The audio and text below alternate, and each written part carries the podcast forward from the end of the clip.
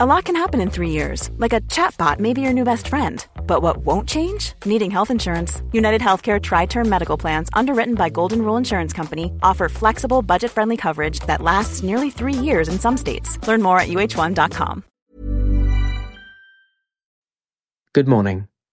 This is Joshua Hughes, and welcome to your two minute briefing from The Telegraph. Blood test that detects Alzheimer's 10 to 15 years before a patient shows symptoms could be used to screen all over 50s. Measuring levels of a protein in the blood called p-tau217 has been shown to be cheaper, easier, and at least as accurate as the current diagnosis options. Experts believe the blood test could become as routine as monitoring cholesterol to help prevent heart disease. Next, the Church of England has said asylum seekers will not be safe in Rwanda simply because of a few sheets of paper in a treaty. The Bishop of Gloucester urged the government to do more to ensure Rwanda was safe for asylum seekers before ratifying its treaty with the country and deporting migrants there.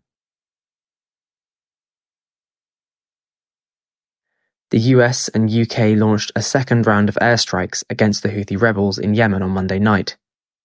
The strikes were launched against Houthi missile and drone launching sites in Yemen, a US defense official told The Telegraph following weeks of assaults by the group against naval and commercial ships in the Bab el Mandeb Strait in the Red Sea.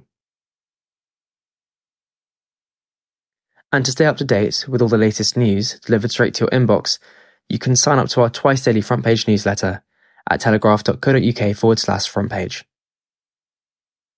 For now, though, that's all from us. Until the next briefing this evening from David Alexander.